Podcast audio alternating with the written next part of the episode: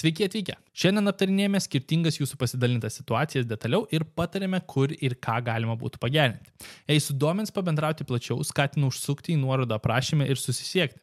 Taip pat paliksiu kelias papildomas naudingas nuorodas, kaip e, penkių nemokamų pirmų žingsnių naujienlaiškį, išsamios situacijos klausimyną, iš kurio atkeliauja šitos situacijos, kurias aptarinėjame, ir kitus edukacinius įrankius, bei Gedimino ir mano kontaktus. O dabar šokam į pokalbį. Sveiki atvykę į dar vieną podcastą ir kalbinam Gediminą apie finansinės situacijas. Tai per paskutinį mėnesį aš sulaukiau galbūt 20 situacijų, kur žmonės išsamei pasakė, kai kurie su detalėmesnės, taip sakant, informacija, kai kurie truputį uh, kūrybiškai pažiūrėję į šitą užduotį, tai šiandien aptarsime bent jau penkias ir pasižiūrėsime, ką galime pagerinti toje situacijoje. Tai Pabandysim. Smagu bent pirmą kartą toks face-to-face podcastas, biškai keista. In bet... front of you. Va, žiūrėk, dabar jau negaliu sakyti per daug kokių blogų dalykų. Tai, žinai. Mm -hmm. cool. Viską girdėsiu. Važiuojam iš karto su pirma situacija, kuri yra gan, sakyčiau, stipri. Tai a, Įmam pirmiausia pagal profesiją. Tai gydytoja 38 metų, pagal darbo sutartį ir pagal verslo liūdimą nekilnojimui turtui turi didelį kiekį pajamų šaltinių.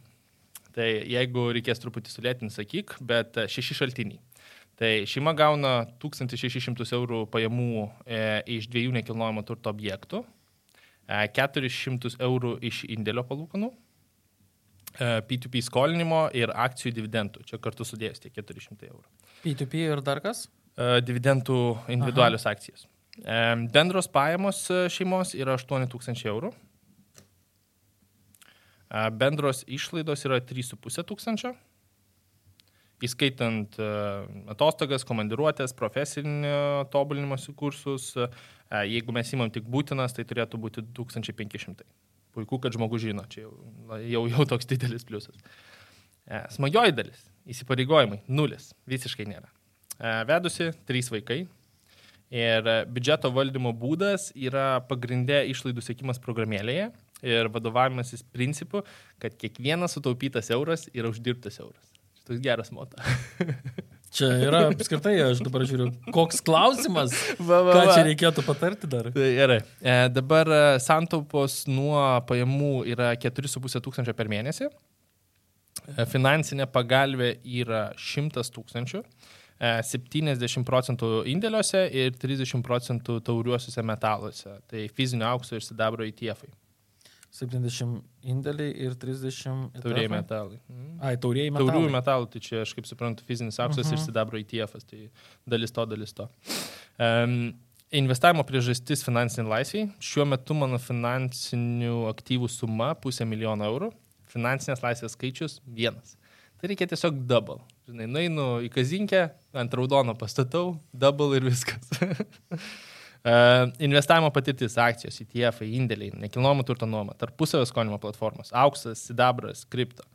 Um, spėjus suteltinis finansavimas irgi potencialiai čia nais turėtų būti, nes, kaip ir minėjo, liktais, kad uh, per P2P per abi daro. Bet. Investuojama suma per mėnesį 2,5 tūkstančiai, likusi 3 tūkstančių eurų suma keliauja į kaupamasias lėšas papildomo NT objekto nuomai įsigymui. Tai du jau turi, planas trečiam. E, turimos finansinės apsaugos. Nekilnojamo turto automobilio kasko draudimas, e, gyvybės rizikinio draudimo. Čia vad geras ir jie. Gyvybės rizikinio draudimo nesirinkau dėl aukštos ir kiekvienais metais ženkliai didėjančios 100-200 eurų mėnesinės įmokos, draudžiant 300 tūkstančių eurų sumai. Gyvybės drausti mažesniai sumai nematau tikslo dėl sukauptos nemažos finansinės pagalbės, kai keliasdešimt tūkstančių eurų išmoka nelabai keistų finansinę padėtį. Nu, kai santaupasi šimtas tūkstančių, tai kaip ir nematau per daug argumentų prieš. Mhm. E, vaiko pinigai atskirai vaikų investavimo sąskaitų neturiu, šeimos finansus tvarkomi bendrose sąskaitose. E, išnaudojamos mokesčių lengvatos, tai pensijų kaupime nedalyvauju, e, investicinio gyvybės draudimo kol kas neturiu, e, tačiau planuoju pradėti kaupti tam tikroje kompanijoje, reklamų nedarysim. Per darbdavio įmokas. Labai geras superinis pliusas. E, dėl mokesčių reformos, man rodo, šitos vietos niekas neliečia. E, tam planuoju skirti nuo 500 iki 1000 eurų sumą e, ir rinktųsi specifinę platformą, specifinę kompaniją dėl mažesnių turto valdymo mokesčių po trijų sutarties metų. Galbūt šitą vietą truputį užkabinti reikėtų. Taip pat renku informaciją apie investavimą į tiefus per mažąją bendryje mokestinės lengvatas. Uh, du paskutiniai - asmeninė edukacija, audio knygos, seminarai, AISFA, FIKVA ir daug YouTube prenumeruojamų kanalų apie finansus. Tikėtina, kad taip ir pamatė mus, jau smagus efektas. Ir dabar lūkesčiai. Tai įdomus žvilgsnis iš šono, kur būtų galima optimizuoti ir pagerinti mano investicijų ir asmeninių finansų valdymo strategiją siekiant finansinės laisvės. Taip pat įdomi lektorių patirtis apie investavimą per savo mažąją bendryją ir to galima naudotis e, mokestinės lengvatas. Tai kadangi aš monologą variau kokių penkių minučių čia nais, gedai, tavo eilė. Tai dar nepasisveikinau, kad žiūri, tai sveiki, visi sveikinuosi. Faina situacija iš tikrųjų. Labai daug informacijos, aš dažniausiai sėdžiu, apgalvoju bent jau 10-15 minučių tokia, kai yra pakankamai daug informacijos, nu, bet gerai, bandykim freestyle varyti tada. Čia kaip uh, fast chest, žinai, iš karto tau reikia. Pra, pračekinam, ar tu kažką. Per 3 sekundės, taip arba ne, kur varai. E, atsakymas taip. E, šitas žmogus e, tvarkosi puikiai su savo finansais. Ir geras pavyzdys yra tas, kad ir dar ieško informacijos, kaip dar galima pagerinti. Ne? Mes sutikė žmonių atvirkščiai, kuriems labai... Jau pasiekiau prastas... čia, pusę lemą turiu, taip sakant, ramu. Kodėl dar reikėtų investuoti? Nu tai taip, todėl kad atsakymas labai paprastas, nes priprasta yra prie 3,5 tūkstančių eurų pajamų per mėnesį. Tai 3,5 tūkstančio eurų per mėnesį iš pusę milijono. Nu, nu su didelė rizika. Su didelė rizika ir tada... Teoriškai nepasivyliau. Su lemu daug lengviau. Su lemu, tai, su lemu, su lemu labai įmanoma ir netgi labai labai labai įmanoma, nes kuo daugiau pinigų tu turi, tuo daugiau durų tau atsidaro ir kai būna keisčiausia, ne, kuo daugiau pinigų tu turi, tuo daugiau, didesnę gražą gali uždirbti pakankamai su nedidelė rizika. Nu, kapitalas leidžia prieiti prie tam tikrų įrankių, taip, kurie taip, neįmanomi nuo ten šimto eurų. Taip, taip, taip. Tai gerai, tai pa, pa, pagrindinis klausimas, ką mes dar, ką dar būtų galima pagerinti. Tai e, pirmiausia, aš šiek tiek irgi surezimuosiu, kad e, šeši pajamų šaltiniai tai yra nuostabu, tai reiškia rinkai į vieną ar kitą pusę važiuojant, vienas ar kitas sektorius nukenčia, tai reiškia, kad vis tiek 3,5 tūkstančio eurų iš 8 tūkstančių uždirbamų reikalingi yra tik tai gyvenimui. Mhm. Tai yra labai racionalu, logiška, kad nu, už 3,5 tūkstančio eurų bet kuri šeima tikrai gali gyventi pakankamai gerai. Uh, taip, įsipareigojimų nėra. Mm, tai kad šito vietoje gal šiek tiek staptelsiu. Uh, aš jeigu turėčiau pokalbį su tom žmogumu, aš tiesiog keičiau gilį ir klausiau, kodėl to įsipareigojimų nėra, ar tai yra kažkokia nuostata, dar kažkas. Tai nes na, tą patį nekilnojamą turtą galima įsigyti turint tokias pajamas ir susvertų. Svertą išnaudoti nėra blogas dalykas. Ne? Tai bandyčiau aiškintis nuostatas ir tada eičiau per edukaciją aiškinti, kiek tai kainuoja iš tikrųjų ne, ir kiek galima uždirbti, jeigu netgi nekilnojamą turtą pabrangus parduodi po dviejų ar trijų metų, tu esi investavęs tik tai pradinį įnašą ir tavo investicinė graža gali būti žinai, ir 30, ir 50 procentų, ir 100 gali būti procentų. Nuo investuojamos sumos. Nuo investuojamos sumos, nu kaip pavyzdys, kad suprastų auditoriją, jeigu tu 100 tūkstančių perki kažkokį tais būstą, mhm. įneši 15 tūkstančių savo 85 banko ir tas būstas pabranksta iki 115 tūkstančių. Nu, pridėkim ten kokius dar du administracinių visų, kad praeini per visas. Na, nu, praeini, gerai, praeikim dar 2 tūkstančius, bet... ne, nu ir tarkim pabranksta iki 115 tūkstančių grubiai, gerai, iki 117 tūkstančių, kad lengviau. Kad ir 110, žinai, čia net nereikia taip. Net ar iki 110, jo, tai tu investavai 15 plus 2 administravimui, tai iš viso 17, o dar ekstra 10 uždirbai, nuo kurių gerai ten 15 procentų susimokė, jeigu nebuvai prisiregistravęs, jeigu buvai prisiregistravęs po poros metų jau Tai 8,5 tūkstančio graža nuo 17 investuotų plus ten laiko investicijos, procentaliai labai draugiškai nu, tai atrodo. Tai 50 procentų gaunas. Tai va. Tai kalbėčiau apie tai, vat, e, tikiuosi, kad ir žiūrės tas žmogus, kuris surašė šitą. Tai Tikrai sačiau, pasidalinsiu iš jūsų. Taip, tai verta iš tikrųjų pagalvoti apie svertą ir nereikia jo bijoti, tiesiog reikia jį suprasti, ne mes, aš nežinau, ar bijo, ne, tai aš gal prielaidą darau neteisingai, mm gal yra kitos priežastys. Taip, e, toliau. Taip, yra 100 tūkstančių eurų rezervė, iš kurių 70 tūkstančių indėliuose, 30 tūkstančių taurėjai metalai ETF. Nu kaip ir atrodo racionalu, žinai, kad jeigu prireiktų greitai pinigų. Be 100 tūkstančių? Aš taip žiūriu, žinai, 2,5 privalomas išlaidos, netgi 3,5, jeigu įmant e, bendros išlaidos. Žinai, čia daugiau negu 12. Būtų įdomu mėnesių. suprasti, kokie tie visi pajamų šaltiniai ir suprasti, kokia yra tame logika. Logika tai yra, nes matos, kad čia daug kur yra logikos. Tai šaltiniai, man rodos, čia žinau, kaip ir įvardina, nes e, du nekilnojamo turto objektai skaitosi, žinai, kaip e, mhm. pajamų šaltiniai, tada indėliai, P2P skolinimo ir akcijų dividendų. Tai žinai, indėliai, jeigu kaip vieną skaičiuoji, P2P skolinimą kaip vieną, dividendus kaip vieną, plus nekilnojamas turtas, jeigu čia... Darbo sutartis dar. Aš, jo, darbo sutartis, jeigu nekilnojamas turtas skaičiuoji kaip du atskirus, nes tai yra vienas nekilnojamas turtas ir kitas nekilnojamas, man rodos, čia šeši ir susidėlioja, nes tas žinai, vienam sakinyje įvardintas. Tai e, jo. Tai gerai, tai imkime, reikia šešių mėnesių rezervo. Tai...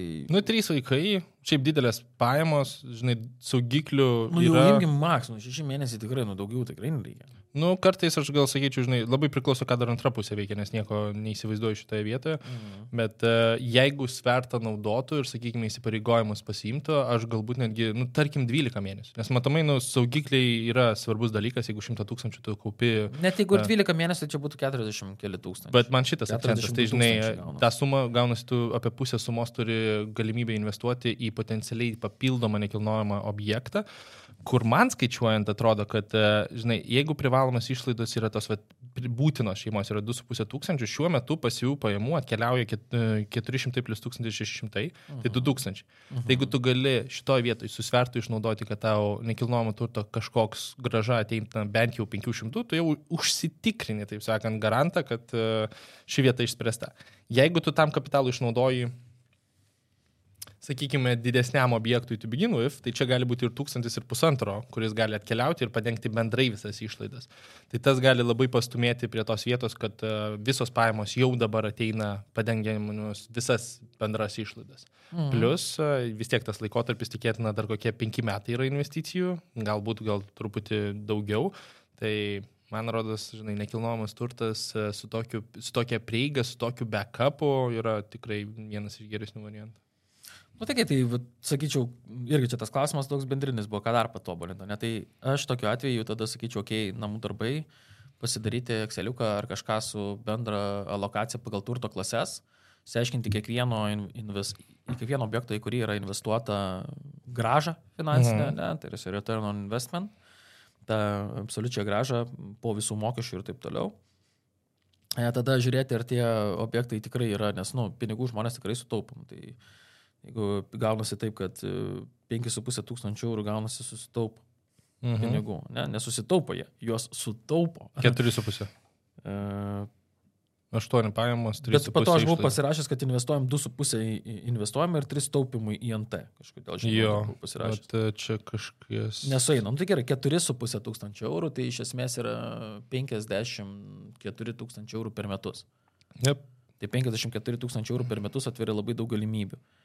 Klausimas, ar tie nekilnojamo turto objektai, kurie buvo nupirkti, ar jie neša norimą gražą, ar yra tai apskaičiuota. Atrodo, žmogus racionalus, tikėtina taip yra.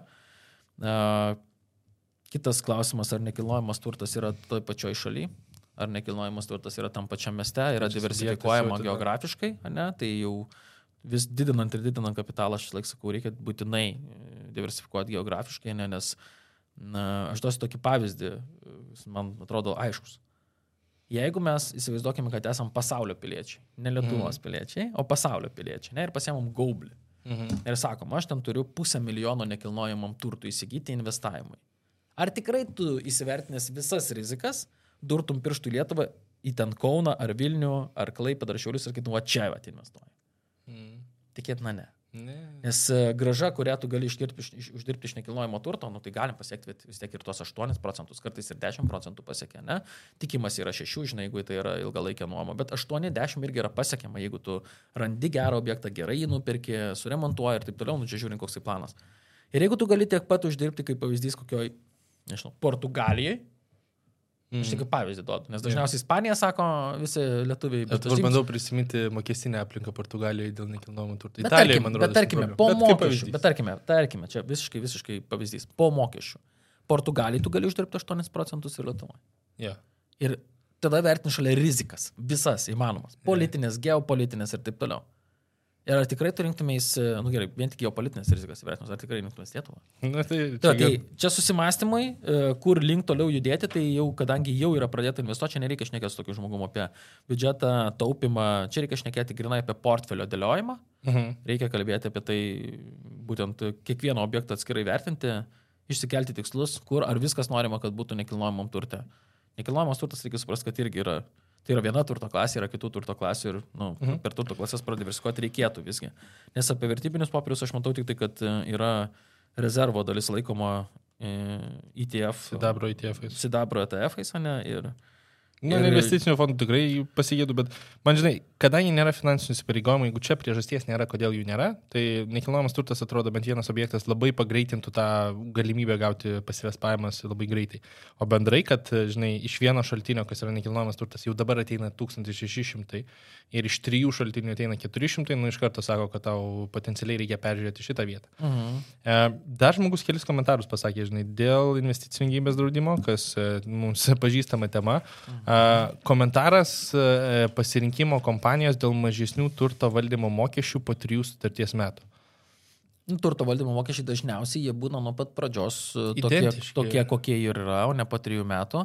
Bet Bet čia šitas, administraciniai. e, čia galbūt mes šnekam apie administracinius mokesčius, taip. Mhm. Tai arba administraciniai, arba įmokų mokesčiai, ne? nes pirmus tris metus būna... O, o šiaip pasirinkimas, jeigu va, tas, kaip manai, rinktis dėl to, dėl turto valdymo mokesčių. Ok, atskirkime turto valdymo mokestį nuo įmokos mokesčio arba administracinio mokesčio. Iš esmės yra trys mokesčiai. Gal geriau ap, ap, apskritai, nes čia į detalės labai išauksime, bet e, rinktis pasirinkimą dėl jo mokesčių.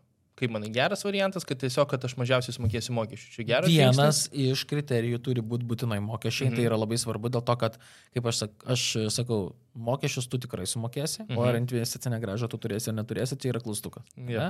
Bet vėlgi, jeigu aš renkuosi kažkokį tai na, produktą, kur yra mažesni mokesčiai, bet penkių fondų ar ten dešimties fondų pasirinkimas dažniausiai draudimai neturi ten milžiniško kiekio, tai iki keliolikos, maksimum keliasdešimt yep. Bet jeigu nais, aš neturiu nieko pasirinkęs per paskutinį dešimtmetį, kada buvo augimo metai, nesugebėjau uždirbti 80 ar didesnės procentų gražos, jeigu aš neturiu tame pasirinkimo. Jo. Tai koks skirtumas, kad aš sumokėsiu mažai mokesčių, tai aš ir neuždirbsiu. Ne? Nes su 3 procentų graža nelabai tie mokesčiai rūpi. Ir yra ir tokių, kurie turėjo paskutinį dešimtmetį ir pusantro procento, ir pusę procento. Jep. yep. reikia labai atkreipti dėmesį. Praeities rezultatai negarantuoja ateities rezultatų, bet jeigu praeitie paskutinį dešimtmetį, kada buvo augimo dešimtmetis, buvo pusantro procento, tikėtis trijų ar penkių yra Jep. tiesiog naivu. Jeigu buvo paskutinį, nežinau, dešimtmetį, ten yra tokių, kurie ir 14, ten ir 15 procentų uždirbo, savo prognozuoti 8, mažinti per pusę, ten tarkim labai pesimistiškai taip žiūrėti. Konservatyvus požiūris, kur tu tikėtinai gausi ir daugiau. Ir tam yra racijos. Ir kai už 10 metų sakysi, blema turiu per daug pinigų, nu, tai tokie nusiskundimai yra priemami. Taip, bet e, šitoje vietoje dar labai svarbus dalykas, ką aš išgir- išgirdau iš tavęs ir bent jau prielaidą darau, kad turto valdymo, yra, turto valdymo mokesčiai yra maišomi su įmokų mokesčiais. Jep. Įmokų mokesčiai tikrai nėra esminiai mokesčiai. Jeigu atsėdam prie Excelio ir skaičiuojam ilgalaikį investavimą, ten Jo. bent jau 15-20 metų į priekį ir nusiteikiama būtent tokiam planui, o aš tikiu, kad šitas žmogus tai tikrai ir padarytų, nes daugelį dalykų jau yra įgyvendinęs Jep. ir įrodęs. Tikrai kad- daug. Taip, tai, tai aš atkreipčiau dėmesį būtent į turto valdymo mokestį, bet reikia suprasti, kas yra turto valdymo mokestis. Tai yra mokestis, kuris yra taikomas tavo kapitalui, o ne įmokoms. Jep. Ne? Tai reiškia, tavo, tu esi sukaupęs, ten nežinau, 100 tūkstančių eurų, turto valdymo mokestis yra pusė procento, nu ir pusė procento 100 tūkstančių eurų kiekvienais metais nuėjom. Ja. Esi sukaupęs tūkstantį, tas atrodo mokestis nereikšmingas, Ja. bet laikui Pirmais bėgant- metais atrodo nieko nedaro. Ir yra tokių uh, pasirinkimų Lietuvos rinkoje, kur apskritai sutarties sudarimo mokesčių nėra arba jie yra labai maži, Ja. bet turto mokė, valdymo mokesčiai yra dideli. Kol neatsisėdi prie Excelio, nepradedi lyginti ir analizuoti, Čia ta vieta, kur 40 ar ten 30 procentų gali būti mažas procentas, o pusantro procento gali būti didelis procentas. Aš tai taip, šitą būtent. vietą labai mėgstu parodyti per tą, vat, ne į pirmas eilutę žiūrimo gerai. Žinai, pasižymim viską, pasižymim, kaip tai atrodo. tai, tai labai svarbu atkreipdėmės. Taigi yra trys mokesčiai. Yra administraciniai mokesčiai iš Mhm. tikrųjų, kurie yra taikomi pirmus tris metus. Nuo ketvirtų metų yra taikomi įmoko mokesčiai. Aš manau, čia apie tą ir kalbėjau. Jo, tai čia turbūt kalbėjau apie įmokų mokesčius, yeah. kurie yra iš vis nes, nu, tai yra svarbus mokesčiai, bet nėra esminiai mokesčiai. Mm -hmm. Ir yra turto valdymo mokesčiai, kurie yra esminiai. Jep. Tai va, turto valdymo mokestį atrasti dažniausiai yra sunku. Vienas draudimo bendrovės įpateikęs e, su, tarsi, draudimo sutarties specialiosiose sąlygose arba bendrose būna. Mhm. O kartais reikia skaityti pagrindinį informacijos dokumentą kiekvieno fondo ir yra taikoma kiekvienam fondui vis skirtingas jisai. Ja, ir dar bendras e, po to pačios Tai kompanijos. ten yra sudėtinga ir, Mhm. ir gebančių palyginti yra labai mažai rinkoje. Tikrai gebančių palyginti ir surasti tą informaciją, atliepti kliento poreikį ir parinkti tą produktą, kurio jisai tikisi. Mhm. Ir dažnai Mat- su ta draudimais ir būna ta bėda ir aš ir tu, mes dirbam šitoj srityje ir daug metų dirbom, ne? E, Ir bėda yra tai, kad dažnai klientų lūkesčiai netitinka po to tų rezultatų, kuriuos jis gauna ir dėl to, kad nebūna padaryta normali analizė. Na, čia paprastai, čia atkeliaučiau pasikonsultuoti dėl šitos vietos. Paskutinis tas klausimas, nes matau vis tiek užtrukom jau truputį ilgiau su tokia specifinė situacija, bet e, renka informaciją apie investavimą į TFus per e, mažąją bendryją. Tai reiškia bendrai išnaudoti mokestinės lengvatas. Aš spėju čia, kad investuojam iš neišsiemtų pinigų. Tai reiškia kaip pats juridinis e, asmuo. Turi kažkokios patirties, turi kažkokių komentarų, Jokių, leng, jokių lengvatų čia nėra, jeigu mes šnekam apie lengvatas, nes lengvatos būna įtvirtintos įstatymu arba kažkokiais poįstatyminiais punktais arba bet kokiais kitais reglamentais. Mm. Ne. Tai e, jokių lengvatų čia nėra. Logika yra labai paprasta. Aš turiu mažąją bendryją. Vienas variantas, aš išsimoku savo uh, algą civilinė vadova, pagal civilinio vadovavimo sutartį galbūt išsimoku pajamas arba dividendus. Tai mhm. Tai reiškia, aš po mokesčių investuoju ir kaip fizinis asmo. Kitas ne. variantas yra investuoti prieš mokesčius. Mhm. Ne? Taigi iš esmės jokių lengvatų čia nėra. Tiesiog yra principas tas, kad tu investuoji prieš mokesčius, tu jų nesusimoki. Teoriškai tu gali investuoti didesnę sumą, nes, žinai, išsimoki savo iš karto tam tikrą mokesčių sistemą. Išmokėjai, tai čia gal lengvata ne tas žodis, bet iš, tu automatiškai gali investuoti didesnį kapitalą kaip tavo verslas. Tai va ta, ta vieta, kaip manai, čia geras, blogas pasirinkimas, reikėtų peržvelgti. Esam diskutavę ir su tavimi esam diskutavę šito klausimo. ja. Kartais, kaip ten kartojimas mokslo motina, ar ja, kažkaip panašiai. Galbūt pasikeičia netgi per laiką, žinai, mūsų mm. tos nuomonės. Tai aš nesakysiu, kad vienas ar kitas kelias yra geresnis, pasakysiu skirtumą. Skirtumas yra tas, kad kai mažoji bendryje investuoja, turtas yra mažosios bendrijos. Mažoji bendryje yra civilinė, ribotos atsakomybės e, juridinis asmo. Mažosios bendrijos nebėra, turtas dėja priklauso mažai bendrijai viso gero. Yep. Jeigu aš visgi susimoku tą kainą, išsimoku savo e, algą, ar sakau, ar civilinę vadovavimo sutartį, ar dividendus kažkokią tai formą, ir jau aš investuoju jau savo tavo. vardu kaip fizinis asmuo. Mano įmonė, jeigu dėja kažkokių priežasčių numiršta, tai sariukas, man lieka visi pinigai. Ir didžioji dalis verslininkų sako... Statistiškai daugelis žmonių pragyvens daugiau negu, negu tikrai verslai. Tai, būtent. Čia tas stipris. Ir visi, nu ne visi negalim absoliutinti, didžioji dalis žmonių sako, nu jau ne, mano tai labai stabilu ir viskas. Jūs nežinot, yra tiek daug rizikų. Yra sisteminė rizika, politinė rizika, reguliacija. Jie sumarė, kiekvienas sektorius, jisai kas, kas čia galvoja dabar, aš čia turiu restoraną ir kad man uždraus daryti verslą. Pandemija taip. Nu, tai kaip čia taip gali būti, ne?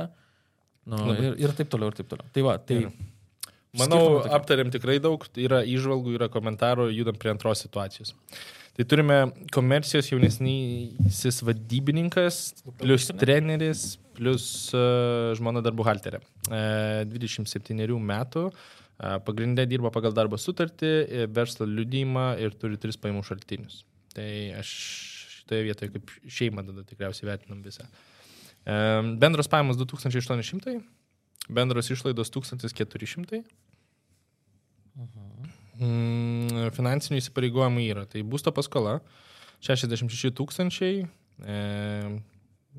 Euroboras čia kas 1,78 plus 3 mėnesių, 1,73 procentai e, palūkanų plus 3 mėnesių Euroboras. Tai 1,78 ar 3? 1,73. 1,73. Pas, pasakiau skaitydamas jau kitą skaičių. Mm -hmm. Tai 380 eurų per mėnesį moka būsto paskolai ir 30 metų laikotarpis.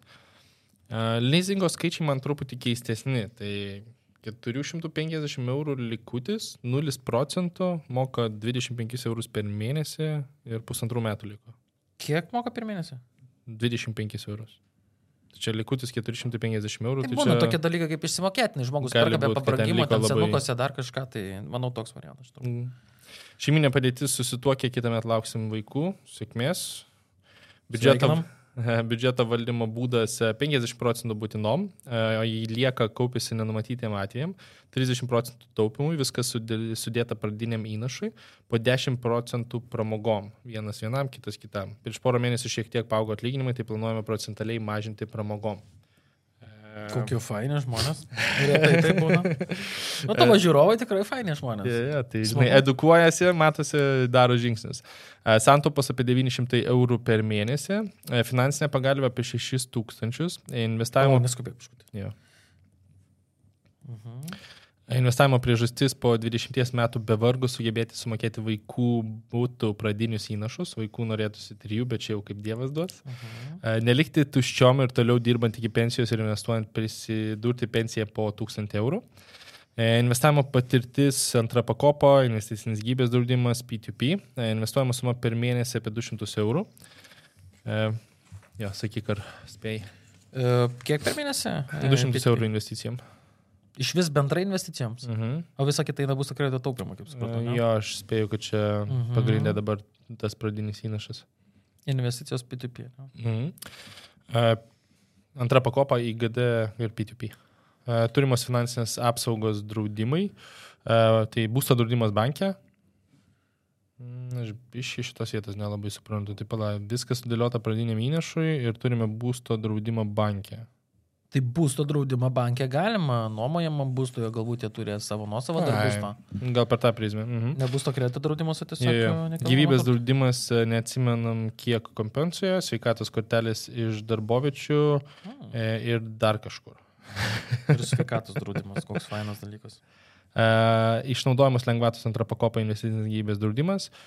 Ir tada asmeninė edukacija per 12 mėnesių, knygos YouTube, knygos YouTube, nemokami laimės kursai Amerikos universitete. Tai čia spėjų laivas. Nu, įrašai. Ir Mhm. planas lūkesčiai susidėlioti strategiją paskolos atidavimui ir investavimui. Ne, tai pala, būsto paskola yra, tai kokiam pradiniu įnašai eina tada kapitalas. Man neaišku šitą vietą. Tai dar vienam gal? Nu, nežinau.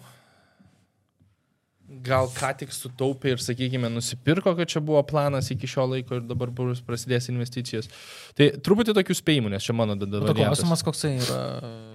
Nu, koks noras? Susidėlioti strategiją paskolos atidavimui ir investavimui. A, Tai jeigu aš spėju, kad ta būsto paskola, tas 66 tūkstančiai, yra jau pasiimta o, su visom tom detalėm ir šiuo metu mes neieškom antro būsto, bet ieškom variantų, kaip mes galim gražinti ir tas 30 procentų taupimų yra būtent, kad mes greičiau pagreitintų būdu nusiminėjom, sakykime, tą, nežinau, tos... Nu, čia daug žmonių kartais nemėgsta visiškai, jeigu yra tas įprotis, kad jeigu bankuose jau turi kažką, nu, tai pirmas žingsnis link laisvės yra atsikratyti bet kokių įsipareigojimų. Mhm. Tai aš gal sustočiau šitoje vietoje ir sustabdyčiau. Tai vienas dalykas, jeigu mes įmam būsto paskolą ilguoju laikotarpiu, ir tai yra tas, kur mes gyvenam, tai nebūtinai yra, sakykime, verslo investicija, nes verslo investicija visai kitokia rizika ir bendrai reikėtų šitą įsivertinti, kaip ir bankas tą vertina. Tai aš tikriausiai pirmų taikinių neskubėčiau gražinti pradinį įnašą, bet pasiskaičiuočiau tikriausiai savo situaciją, ar aš galiu lengvai mokėti tas įmokas su skirtingom situacijom. Tai reiškia, jeigu Euriboras yra geras, jeigu Euriboras yra blogas, sakykime, labai žemas, labai aukštas ir kiek tas vidurkis, taip sakant, kiek ta įmoka galėtų iš tiesų šoktelti į viršų. Dabar su tuo, kad prie dabartinio Euriboro tai jau moka... šoktelėjom a, ir dabar, vat, vakar, man atrodo, buvo paskelbta, kad nepakėlė Europos Na tai va, tai ne, neperžiūrėjau dar naujienų, bet e, per 3 mėnesius, 3 mėnesių Euriborų su dabartiniu, sakykime, su 1,73, net jeigu prieš 3 mėnesius atsinaujino, tai yra dar vis didelė sumas ir mokėti tik 380 eurų, kai bendros pajamos yra 2800, nu aš nematau priežasties, kodėl žmogus turėtų skubėti gražinti. Tai yra labai mažas procentas įsipareigojimų, kai bendros išlaidos yra 1400. Taip, pajam- pajamų ir įsipareigojimų santykis, jisai turėtų tiesiog neviršyti 20, tri- 40 procentų pagal Lietuvos Respublikos statymus Lietuvos banko. Konservatyviai gal 30, aš manau, geresnis. Aš tas- sakau, kas, sako bankai, aš sakau 25, jeigu aš jau šneku, jau 25 yra max ir uh, tai... Labai dar- priklauso, kur tas kapitalas, žinai, nes jeigu pajamos labai didelės, sakykime, tu garantuotai gauni iš kelių šaltinių 10 tūkstančių, aš manau, kad tu rizikos gali daugiau prisimti. Sutinku. Bet jeigu tu tenai, sakykime, ant ribos e, su vienu pajamų šaltiniu ir tikiesi geriausio ir nelabai matosi prošvaiščių, galbūt tas procentas netgi ir tas 20 procentų yra visai sveikas. Bet šito atveju aš nematau, kodėl reikėtų, taip sakant, skubėti. Tai Bet būsto kredito atidavimo ir investavimo strategiją sudėlioti, man atrodo, yra logiškas noras, nes jeigu žmogus tos pinigus ne iš karto dabar atidavinės bankui, o investuos ir ras būdą, kur jisai toleruoja riziką mhm. ir gali uždirbti daugiau negu dabar, skaityk, vat, 5 procentai beveik jam gaunasi yep. kažkur tai sene, uždirbti daugiau negu 5 procentus, investuojant po, po 900 eurų per mėnesį, dar papildomai, nes dabar, kaip suprantu, tokia suma atsideda, mhm. tai yra pakankamai gera, faina suma, tikrai yra, ką, ką galima sugalvoti, mes čia konkrečiai turbūt nepasakysim, reikėtų šnekėti žmogų, kiek ten toliau. Jo, visą laiką, ir- Bet, bet čia teisingai turi sakė, neskubėti turbūt atidavinėti iš karto paskolos, ieškoti vietos, kur galėtum uždirbti daugiau, negu kad sutaupytum tavęs tos mhm. paskolai. paskolai. Nu, man viena rizika, kurią tikriausiai reikėtų įsvertinti, kadangi vis tiek e, keli komentarai nurodo, kad e, planai e, su vaikais e, ateityje, Mhm. e, žmona šiuo metu buhalterė ir irgi bendros pajamos yra gan didelės,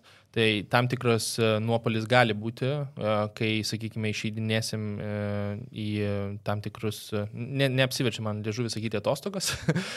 čia, žinai, tri, iš vieno etato išeinam į tris etatus, tai e, šioje vietoje gali bendros pajamos gauti tam tikrą hitą ir reikėtų tą vietą irgi įsivertinti ir, žinai, pasiskaičiuoti, kiek maždaug tai eina, bet netgi su tuo aš vis tiek nematau, kodėl reikėtų tos e, paskubinti šitą pusę. Dabar su investicijomis, tai antra pakopa, aš šitą vietą iš karto klausiu, kur pas ką yra Lietuvos banko rezultatai, kurie labai draugiškai parodo, kurios kompanijos turi truputį geresnius pasirinkimus negu kitų. Aš galbūt... Ir visų panašios investicinės gražos. Mhm. Šiaip kas yra įdomu, bet va čia tai mokesčiai yra pakankamai svarbi vieta, lyginant ja. su IGD, ne? Jo, nu, man gal labiausiai patinkantis tas e, startuolis, e, kur teko bendrauti ir su Goindekso pasirinkimu, bet nenoriu kažko skatinti, kad čia vienintelis pasirinkimas, bet pasižiūrėčiau Lietuvos banko statistiką ir pasižiūrėčiau, taip sakant, ar ta kompanija, kuri išsirinkta antrojo pakopo, yra tikrai tas geriausias pasirinkimas ir čia labai lengva pasilyginti. E, taip sakant, tiesiog pasižiūrime skaičius ir viskas. Taip, yra tikrai pasirinkimas šiai dienai Ir jeigu jau žiūrėti, kas dabar vat, Lietuvos, būtent Lietuvos banko lentelė, koks yra minusas, kai buvo tas perėjimas šiftas iš įprastinių ten antros pakopos pensijų fondus į gyvenimo ciklo fondus, mhm. ne, kur yra pagal amžių, ten rizika didinama, mažinama ir taip toliau. Uh, duomenų dar nedaug yra. Mhm. Ir tada tu gali pasižiūrėti tik tai kelis metus atgal ir e, tų kelių metų vidurkis jisai nedaug ką pasako. Yep. Aišku, gali pasižiūrėti, ten kažkas turėjo agresyvesnę strategiją ir dabar turi prastesnius rezultatus, bet klausimas, ar penkių tai metų bėgyje, ar čia nėra kaip tik gerai, kad jie dabar pakritę ir ten galim skaityti. Viskas sukišam į Amazoną ir tikimės geriausia. Nu, ne taip žiauriai. Vis tiek mhm. reguliuojama rinka antrą pakopą neturi. Labai reguliuojama. Lankstumo, ką. Sakau, graža yra visur. Jo, ten minus panašiai. Bet kai jau žinai, žinai, kad kaupsi ten 40 mečių į priekį, nu, tai, žinai, geriau, net ne ten pusę procento mokesčių, taip sakant, gali, ne pusę, ten bendrai pusę procento beveik visi, bet ten 0,05 procento gali padaryti tam tikrą įtaką, taip. kuri gali būti vertinga. Taip. Ir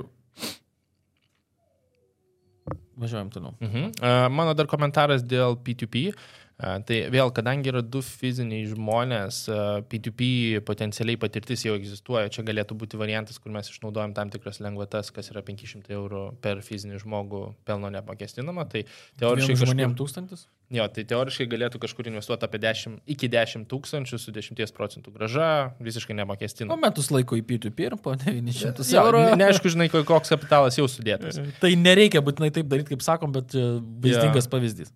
E, ir paraleliai e, gyvybės draudimas, neatsiminam kiek kompensacija, tai čia turėtų traumų, neįgalumo, kritinių lygų irgi peržiūrėti šitą vietą. Ir man vienintelis tikriausiai sekantis dalykas, tai strategija vis tiek. Santopas nuo pajamų per mėnesį yra 900 eurų. Jeigu mes neskubam šiuo metu dėti viską į, taip sakant, įnašą atgal, kad gražinti, nu, tai čia gali būti gan solidi investavimo strategija, kur mes turim 2-3 turto klases ir dėliojam periodiškai tam tikrą pinigų sumą čia. Tai e, tikrai vertinga peržiūrėti, kad tai nekeliautų, sakykime, į... 11 tūkstančių eurų per metus grubiai. Yep. Jeigu taupytų žmonės tiesiog, tai per šešis metus atiduotų 66 tūkstančius. Nu, bet tai būsto paskola, taip sakant, ir vertė išlaikoma ilguoju laikotarpiu. Gal, gal ir bus. Žinai... Ai, bet dar įmoką moka, reikia nepamiršti. Aišku, dabar iš tos įmokos e, turbūt, e, kiek čia tai. Tai ne, tai tas santopas. Iš 380 turbūt tik 80 keliauja paskolai tai, padengti turbūt. Čia tas linksma dalis, kur pirmie dešimt metų pasiema labai didelį kiekį. Dėl to gali atrodyti, oi, čia nesąmonė ir taip toliau, bet, bet ką aš turiu menį, kad jeigu šalia po tos 11 tūkstančių eurų per metus uh, dėti į šoną, tai greičiau negu per šešis metus būtų galima tą paskolą padengti, jeigu yra noras būtent padengti paskolą. Bet uh, kada šalia ir žmogus investuoja ir jisai turi įsipareigojimą kaip būsto kreditą, kur dažniausiai tos paskolos yra geros, žiūrint iš tas sąlygas, 173 plus 3 mėnesių Euriboras irgi yra geros sąlygos iš tikrųjų. Tai vis tiek, kada kažkada ateina tas e, lūžio taškas. Yep. Kada žmogus būna sukaupęs tiek pinigų savo investicijose, kiek yra likę kredito. Yep. Mano patirtis sako, Gali kad... Gali pasirinkti, bet nesirinkti. Mano patirtis sako jo, kad tu tada įgauni saugumo jausmą, kad aš bet kada galiu ją gražinti ir toliau tęsi tą patį, nes vis tiek labiau apsimoka. Čia ilgai, čia kiek 5-6 metai dar jeigu investicijos. 6 nereikėtų, turbūt 5-5,5 metų. Gal net mažiau. Gal net ir mažiau, seksis. taip, kaip investicijoms sektųsi. Taip. Mm. Tai aš sakyčiau tai, kad e, šalia investuoti būtų geresnis e, mm. variantas. Dabar kur investuoti, vėlgi čia reikėtų žiūrėti, mm. rinktis. Galbūt net ne į vieną vietą tos 900 eurų. Važiuojam toliau, važiuojam su situacija numeris 3. Tai turime 46 metų teisininkę, e, darbo sutartis, vienas paimų šaltinis, bendros pajamos 5000 eurų. Teisininkai gerai uždirba. E, Bendros Nu, žiūrint kokie. Jo. Geri teisininkai gerai uždirba. Geri teisininkai, tai geri profesionalai visose sferose gerai uždirba. žinai. E, Bendros išlaidos 3,5 tūkstančio. Mhm. E, Finansiniai įsipareigojimai yra tik tai leasingas, 3 metų 320 eurų per mėnesį, e, 3,24 procento ir likutis 10 200. Automobilis čia bus turbūt. Mhm. Automobilio leasingas jo. 3,2? E, 324. Mm, paskolos likutis 10 200. E, Susituokusi, du vaikai, biudžeto valymo būdo nėra. Santopos nuo pajamų per mėnesį, va čia yra va, pirmas red flagas, man rodos, nėra sistemos, gali būti nulis, gali būti tūkstantis. E, Čia santopos per mėnesį? Jo, kiek atsideda, kiek sugeba. Nes biudžeto valdymo nėra būdo ir santopų, taip sakant, gali būti nulis, gali būti tūkstantis.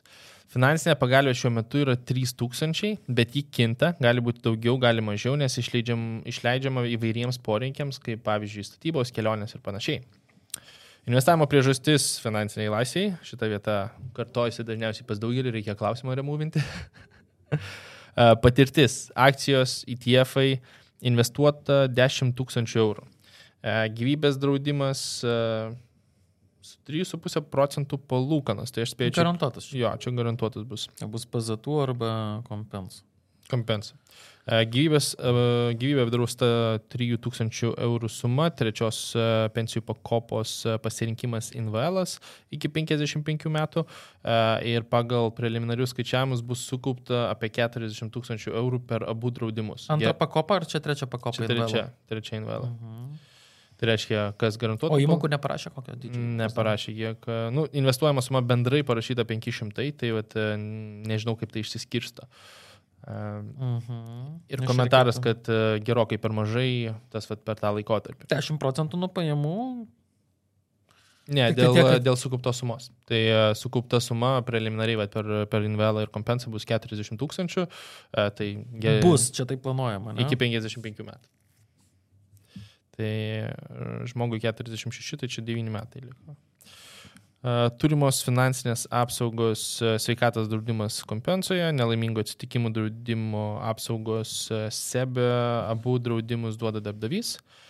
Vaiko pinigai vaikams pervedami išlaidoms, yra GPM lengvata, nu, gyvybės draudimo lengvata parašyta iš mokesčių lengvatų, knygos podcastai, seminarai, edukacijai e, ir lūkesčiai, strategijos trūkumas, sunku siekti išsikeltų tikslų, išlaidų valdymo sunkumai, norėtų susitaupyti ir investuoti daugiau, nors vedu šeimos biudžetą. E, fiksuoju pajamas bei išlaidas, tačiau nepavyksta jų suvaldyti. Tai gal pradėkim nuo to iš karto, vat, biudžeto valdymo būdo, santopų nuo pajamų problemos. Tai kaip manai, Vienas paprastas dalykas, o vardo nėra. E, Deimantė? Fai- Fainai būtų kreiptis, jo, Deimantė, jeigu klausai, tai Deimantė numeris vienas patarimas, kuris labai daug ką gali pakeisti iš esmės tau. Uh, angliškai skamba geriausiai, tai pay yourself first. Tai reiškia, gavus pajamas, pirmiausia, reikia atsidėti pinigus e, taupimui, investavimui, likusius uh, išleisti. Tai yra paprasčiausias būdas turėti kažkokį tai kažką panašaus kaip į biudžetą. Jo, jo. Tai yra principas, kurio galim laikytis. Tai, kai jūs sakot, kad e, 3,5 tūkstančio eurų jūs išleidžiat vidutiniškai per mėnesį šiaip visiems reikalams, pradėkit nuo 1000 eurų atsidėkit. Pažiūrėkit, ar iš keturių išgyveno. Tikėtina, kad ir bus nekomfortabilu ir nesaugu. Ne, tai nekomfortabilu ir sunku netgi kažkuriuose vietose, jo. nes e, dažniausiai žmonės e, galvoja, kad jie išleidžia mažiau negu išleidžia iš tikrųjų, nes kiek yra daryta analizų, a, nes duodu namų darbų klientams daryti analizės Jo. savo paskutinių bent penkių mėnesių, tada aš darau vidurkius ir taip toliau. O Pasidalink, kaip ta analizė atrodo. Analizė tai reiškia suskirstom išlai, išlaidas pagal išlaidų grupės. Pasiemu banko išrašą. Pasiemo banko išrašą. Jeigu yra grinaisiais, yra labai sudėtinga, tada praktiškai Neįmanoma. beveik neįma- neįmanoma, nes žmogus, sakau, galvoja, kad jis gerokai mažiau išleidžia negu, negu yra realybėje. Tai žmogus pasidaro analizę, mes išsianalizuojam ir pats žmogus pats bedarydamas analizę jau pasidaro savirefleksiją, jau ateina pas mane, tai natūraliai vyksta. Ir sako, čia per daug, čia per daug, čia per daug. Nesu girdėjęs tokio dalyko, kad, oho, išleidau mažiau negu galvoju. Galvoju, kad čia daugiau išleidžiu. Gal, gal pagal žiūrovų kai kuriuos atsakymus, kai kur galėtų būti, žinok. Gal, gal, atvejais. Tai va tai Čia kaip Aišku, yra tas tas susimokėjimo savo pirmą. Tai Babilono, turtingi, turtingiausias Babilono žmogus, man man šitą labiausiai įkalė. Prieš 5000 metų buvo taisyklė ir dar vis veikia dabar. Tai man, man labiausiai Tai biudžeto valdymo būdas. Tai, va, tai patinkantis. aišku, kad galima išspręsti šitą problemą, galima eiti pas konsultantą, pas tokius kaip mumis ar kažkur, kažkokį kitą konsultantą kompetitingą, dirbti su tom biudžetu, susitvarkyti ir jis bus efektyvus. Mhm. Jeigu to nenorima daryti, kartais sako, aš nenoriu skirti. Bet jeigu žmogus jau, e, jeigu tai man jau fiksuoja pajamas ir išlaidas, to net nereikia daryti iš tikrųjų. Mhm. Visa, pajamas, aišku, reikia fiksuoti. Antras žingsnis yra susimokyti savo. Trečias žingsnis - suskirstai pagal išlaidų grupės, kiek ka, kam šio mėnesio, kokiams išlaidų grupėms, kiek skiri pinigų ir gyveni visą tą mėnesį. Nereikia tau fiksuoti tiksliai, ar tu pirkai surelius, ar tu pirkai stalą, ar tu pirkai, ten nežinau, gėlių kažkokių į namus. Man tai atrodo, dažnai refleksija kartais e, nepadeda, nes tu turi tik planą, ką aš išleisiu ateinantį mėnesį. Tu neturi plano, kas man pavyko ir kas man nepasisekė. Tai reiškia, aš mėnesio pradžioje pasakiau, kad aš išleisiu, sakykime, ten pusantro tūkstančio būtinom, sakykime, ten 500 nebūtinom, ten dar, nežinau, 500 investicijom. Ir tada aš kitą mėnesį sakau, nu nepavyko. Da, bandom vėl, pusantro tūkstančio tam, žinai, 500 ten, 500 ten. Tai aš visą laiką sakau, kad ta refleksija, kurią tu komentuoji, žinai, mėnesio pradžioje pasidarėm, mėnesio gale pasižiūrim, kaip pasisekė ir iš karto susiplanuojam sekantį. Tai tas labai padeda ir aš tikriausiai ak- akcentuočiau labiausiai pritarimą tą, kad jeigu praėjusių ten 3-5 mėnesių, 3 mėnesiai dažniausiai netgi pakanka, tiesiog išsidėlioti išrašus ir sakyti, gerai, kur aš išleidau, kur buvo tas, vat, kur flag, ką man reikėtų suvaldyti. E, Pas, kur aš čia turėjau vieną šeimyną atkeliausius, labai didelės pajamos. Paskaičiam, ant restoranų išleista virš 2200 per mėnesį. Ir tai yra vidurkis paskutinių trijų mėnesių. Ir žmonės sako, aš neturiu pinigų investuoti. Mhm. Nu, tai, žinai, ir Bet tai tada žmogus ir sprendžia, jis nori sumokėti tą kainą ar ne, ir ta kaina yra neįti restoranus. Ne, Nu, ne, kita- nebūtinai, tai sumažink per pusę, žinai, ne, ne, ne kas antrą dieną. Tai sakant, čia yra iš... Čia prioritetų klausimas tiesiog ir, Labai ir tikrai. man patinka tas visas principas to vat, išlaidų skirstimas pagal grupės, kad e, vat, nusprendžiant kaip aš ką tą mėnesį. Nes tu sėdi racionaliai, racionaliai tada galvoji ir tada tu nusprendi. Ir man atrodo tas toks čekas, kad pats pasidarėjai, pati pasidarėjai šituo atveju, tai pasižiūrėjai, kur netai pasidariau ir ką reikėtų dėl to padaryti iš karto. Žinai, ne kažkas man sako, ką man reikia daryti, aš pats savarankiškai suprantu tiksliai ką. Tai vėl, jeigu, žinoma, čia yra šeimyna, tai aš galbūt e, paskatinčiau dviese darytis tą tokią refleksiją, nes e, tam tikrų ginčių galima išvengti, bet tikrai pirmas žingsnis, o, o toliau, man rodos, e, užkybo dar kas nors ką Ir pasakojo. tai reikia padėti išsikelti tikslus. Nu, vienas iš pirmųjų tikslų turėtų būti rezervas. 3000 eurų rezervas, kada jūsų išlaidos yra 3500 eurų ir yra vaikų. Mm. Du vaikai, viso keturi šeimos nariai. Tai yra per mažas rezervas. Tai čia vienas iš pirmųjų tikslų, kurį reikėtų išsikelti su biudžetu šalia. Mhm. Kitas dalykas, kvestionuoju e, gyvybės draudimo sumą 3000 eurų. Aš labai abejoju ir tikrai čia yra tokia suma, kokia turėtų būti. E, Kvestionuoju ir nežinau.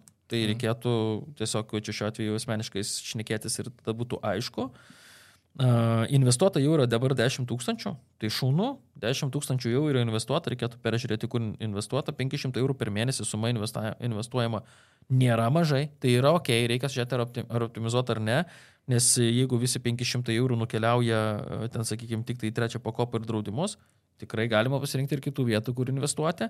Reikėtų ne tik tai pradiversifikuoti, bet ir peržiūrėti per mokestinių lengvatų prizmę, peržiūrėti per e, per, sakykim, kitų galimybių, rizikos tolerancijos lygį ir taip toliau. Aišku, tiek trečio pakopa, tiek investicinis draudimas, jisai nereikalauja labai didelio, Bet šiandien investicinis gyvybės draudimas e, taupimo maždaug įrankis. e, nu, garantuotų palūkanų. Taip, Jo, nu, tai tai, irgi tą įvertinčiau. Taip, ir kad- NVL peržiūrėčiau, kas, kas per fondai. Nu, aišku, automatiškai. Invalas mėgsta tikrai parengti- turi ką pasirinkti, taigi... Jo, galima- bet kartais būna, kad kartais būna, ate, ateina, sako, aš visiškai netoleruoju rizikos. Nu ir išsirinkite tenais 1 procento gražą, kur obligacija 100 procentų sukišta. Tai irgi tas. Bet toks- žmogus netoleruoja rizikos dėl to, kad trūksta žinių ir čia klausimas, ar nori išmokti toleruoti ir suprasti, ar ne. Ar Nu, tiesiog renkamės Jeigu 1 investavimo procentą. patirtis ir akcijos ir ETF, jau žino, kas yra ETF, žinai, žino, kas yra Tai- akcijos, man, man norisi sakyti, kad jeigu žiūri tokius podcastus, čia jau yra tas paskatinimas, kad e, egzistuoja noras. Jo, galbūt nuvertinat savo galimybės, Dimantė, tiesiog.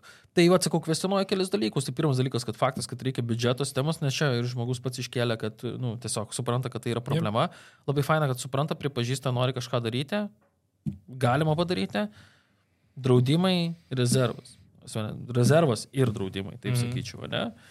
E, Vaikų pinigus išleidžiu, aš tai pasirašiau, tu pasakai E, kažką. Pervedu vaikams išlaidoms. Uh, Aš nežinau, dėl, dėl metų, žinai, reikėtų spėti, kiek čia. klausimas toks. Uh, kai vaika, vaikai bus pilnamečiai ir jie norės išeiti, ar mes, e, ar šeima turi tokį norą, svajonę, kurį būtų galima paversti tikslu? Kad Ne, vaikai turėtų kažkokį mokslams, tai pradinį, mašinai, pradinį. Būstui. kapitalą kažkam. Ne? Vakar buvau konferencijoje, kalbėjo vienas e, seniau daug metų pradirbęs su draudimais kaupiamaisiais ir sako, dabar, vad, sako, per vieną pirmųjų mano klienčių, jai yra 16 metų, nu, vaikui, Mhm. vaikui sudarė sutartis. Ir sako, ir aš su ją pačia turėjau pokalbį, nes ten ir šeimos narys pakankamai artimas, gal, mm. gal ne šeimos narys, bet artimas. Ir sako, ir svarstėm, kaip bus panaudoti tie pinigai, žinai. Mm. Nu, faina, kad jau, žinai, išnekama yra su yeah. pačiu žmogum, kuris tas pinigus leis ir, ir jinai priėmė sprendimą jų net neleisti, žinai, o toliau akumuliuoti juos. Čia geras. Tai, tai, tai čia ne, net ne, ne tik apie draudimų, čia ne, ne tik būtinai apie draudimus šnekant, man tik tai šitą dalyką aš prisiminiau. Bet e, čia kelčiau klausimą, ar yra toks noras, jeigu yra toks noras, tikrai galima suplanuoti. Taigi bendrai paėmus šitoje situacijoje yra labai geros galimybės, labai geros pajamos, teisingas požiūris, reikia tik tai sudėlioti strategiją ir įgyvendinti ją. Ir man atrodo, tikrai įmanoma, iš viso to, kas yra daroma, tikrai yra įmanoma, neskiriant milžiniško laiko kiekio. Labas. Trumpa pauzė nuo situacijų aptarimo ir greitai grįšime atgal į studiją, bet leiskit pristatyti šio podcast'o remėją - internetinį brokerį Freedom24. Su jais bendradarbiavam jau daugiau nei du metus ir pusė mano vertybinių popierių investicijų yra būtent čia. Jei norite pradėti investuoti savarankiškai į akcijas, į obligacijas ar investicinius fondus, dar kitaip vadinamus ETF'us, Exchange Traded Funds, nuoroda aprašymė leis atsidaryti sąskaitą ir pasinaudoti pakvietimo bonusą. Pirkimai standartiškai kainuoja apie 2-3 eurus. Investuoti galite į daugiau nei 1 milijoną įrankių ir galite būti užtikrinti, kad Kipro, Vokietijos ir Amerikos reguliuotojai prižiūri šį verslą ir užtikrina jo saugumą. Jei kyla klausimų, papildomai visada galima užsukti į Lietuvos banko puslapį www.lblt ir patikrinti šio verslo veiklą. Mano nuomonė tai lengviausiai naudojamas brokeris, kuris užtikrina, kad investuojate į tikrą turtą ir jei pradėčiau investuoti, pirmieji žingsniai būtų čia. Tiek šiam kartui, o dabar grįžkime prie mūsų situacijų. Gerai, važiuojam toliau. Turime 21 metų pardavimuose dirbančią gerdą, kuri dirba pagal darbo sutartį ir individualią veiklą. Vienas pajamų šaltinis. E, Bendros pajamos nuo 1000 iki 3300, e, bendros išlaidos 900 eurų.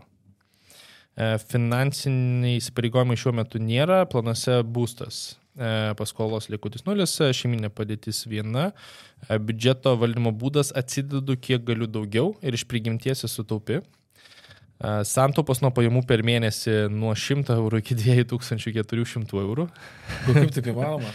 Man rodos, pardavimai, tai reiškia pajamos viruoja, žinai. nu, Individuali veikla čia buvo, ne? Sakė, darbo sutartis plus įdavė, tai čia bus kažkoks fiksas ir bus kažkas nuo bonusų. tai Ir kaž, reiškia. arba galbūt dirba du darbus kažkokius tai. Gal, e, šiaip vienas pajamų šaltinis parašytas, tai spėju, kad, e, žinai, fiksas kažkoks. Bet tiesiog negali to bonusai. pačiai įmonė dirbti ir darbus turėti individuali veikla, čia ne- nelogiška. Mm, Nesmė, ai, nu jo, gal, gal atskirai. toliau. Mhm.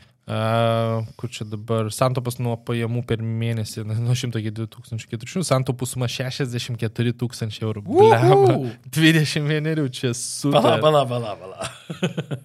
čia yra wow. Yep. Nuo kiek iki kiek? Nuo 100 iki 2400 čia turbūt Jep. buvo toks... e, Kažką pardavinėja labai gerai. Šaunuolė. Tai gali būti, kad nekilnojama turta.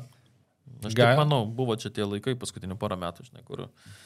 Gali, bet 21 Šaunuolė, metų čia... 64 Labai tūkstančiai mes lin, siunčiam maks gerus linkėjimus. Kaip ir dan, viskas. Toks Ačiū, startas, toks startas ir dar jeigu žmogus iš savęs sako pati, Čia, žinai, taupi, tai 30 reiks kalbinti apie finansinę laisvę anksčiau.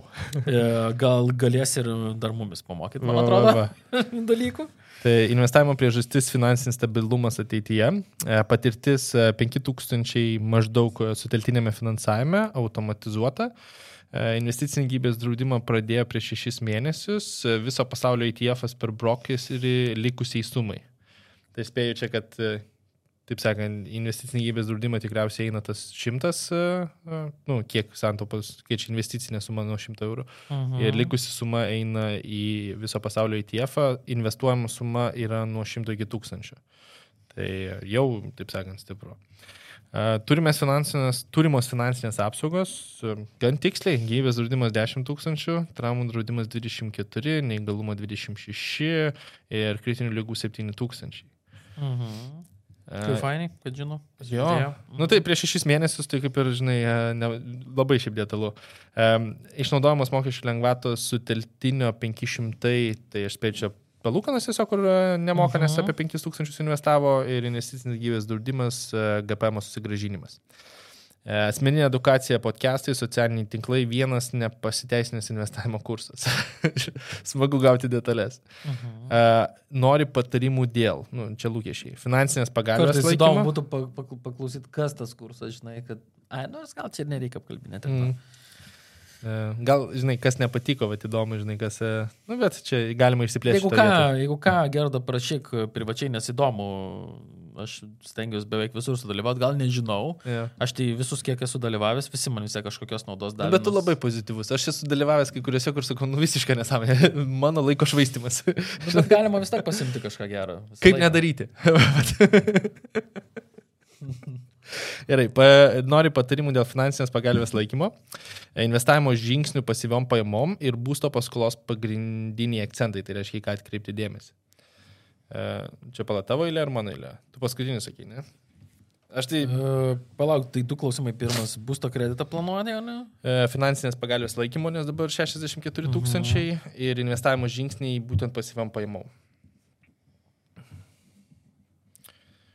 Tai aš tikriausiai pradėsiu nuo sveikinimų, nes superiška situacija, taip sakant, 21 metų tokie tikslai, taip sakant, norėtųsi gyvai pakviesti į podcastą ir pabendrauti, čia būtų tikriausiai linksmoji dalis. Uh, jeigu nori, tai brūkštelk, taip sakant, kontaktai aprašyme. Uh, dabar dėl uh, žingsnių, tai tikriausiai pirmiausia grininamės finansinės pagalbės uh, laikymą. Tai vėl pajamos didžiulės, lyginant su bendrom išlaidom tom vat, privalomam, tai jeigu tau 900 eurų yra bendros išlaidos ir planuose galbūt nėra, kad tai labai draugiškai pakils, tai aš sėdėčiau su maks 6 mėnesių pagalbė, jeigu norisi kažkokio labai didelio saugumo. Čia, žinant, kad tu jau taip gali uždirbinėti pardavimuose dabar, galbūt 3 mėnesiai yra pakankama suma ir ačiū viso gero.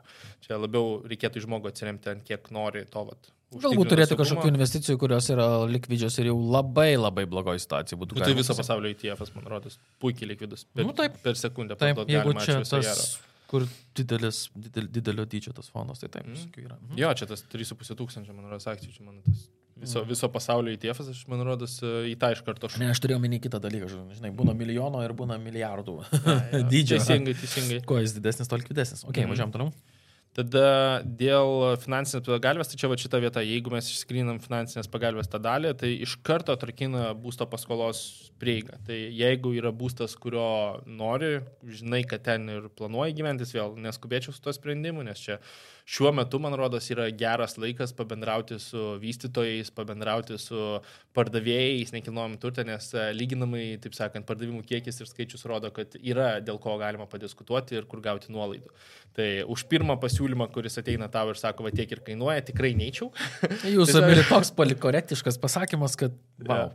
Tai mhm. šitoje vietoje dėl būsto tikriausiai pirmiausia pabendraučiau apskritai dėl tos vietos, o dėl būsto paskolos tai reikėtų, akcentas paprastas, pirmiausia pabendrauti ne su vienu banku, čia tikriausiai kažkiek, nu, kažkurių metų buvo statistika, kad 60 kažkeli procentai būsto paskolos užklausų eina ir tiesiog į vieną banką paklausti. Ir dažniausiai į savo banką. Jo, tai Nesupranta logikos, kad kai tu esi jau klientas, niekas dėl tavęs nesidrasko. O kai tu dar nesi klientas, jie duoda geresnį pasiūlymą, Tai kad čia tik ateitum labai paprastas pavyzdys. Siunčiam aplikaciją į visus pagrindinius bankus, kiek ten 5-6 pasirinkimai dabar. Ir pagrindinius du, kai gauname tuos vat, su geriausiam sąlygom, e, tai numeris vienam sakom, arba numeris antram sakom, gerai, ką galėtum pasiūlyti tiek, nes aš gau geresnės sąlygas ten ir ten. Galima padiskutuoti ir su visais, taip sakant, bendrai, jeigu yra laiko, taip sakant, investuotinas ir pardavinėti moki, tai galbūt čia bus geras akcentas.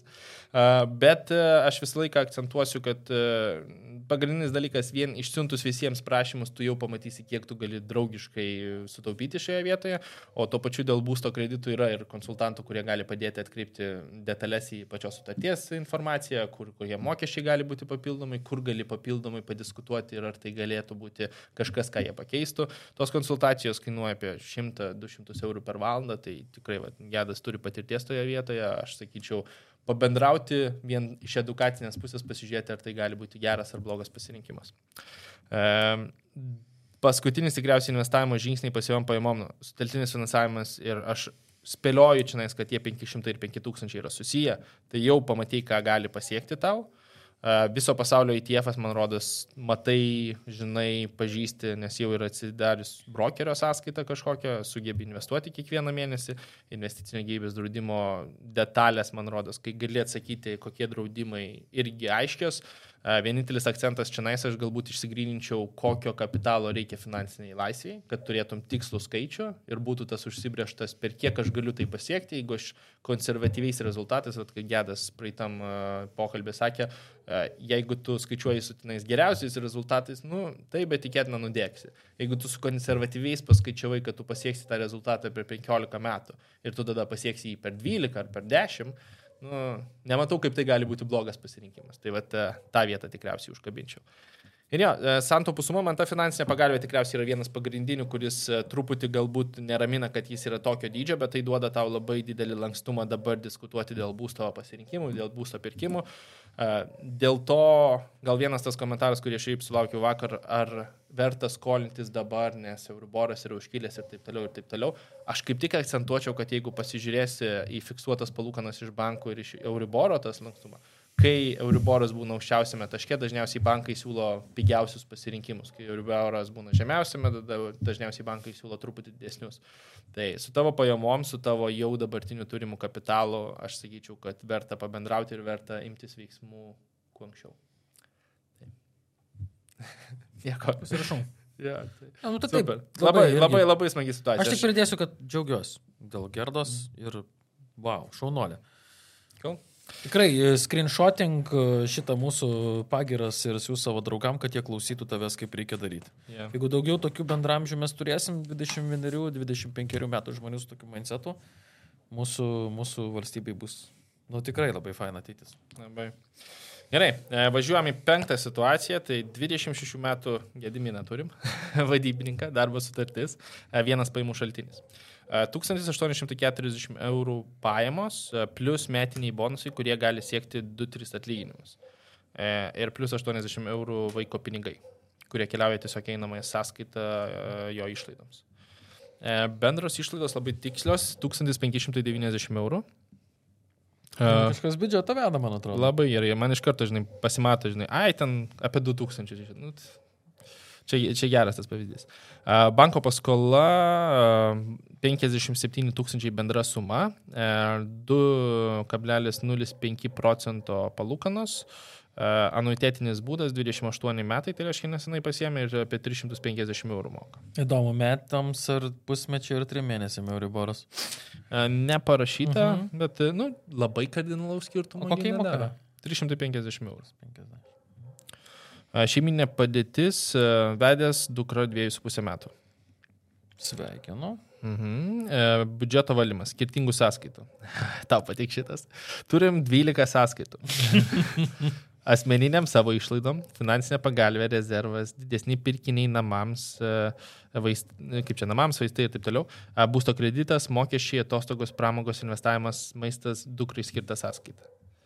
E, daug informacijos. Uh mhm. -huh. e, Santopos nuo paimų per mėnesį šiuo metu 100 eurų, kurie keliauja į atostogų biudžetą ir apie 150 eurų keliauja į investavimą. Tai 200 atostogoms, ne? Jo, tai 250 bendra suma. E, finansinė pagalbė 3000.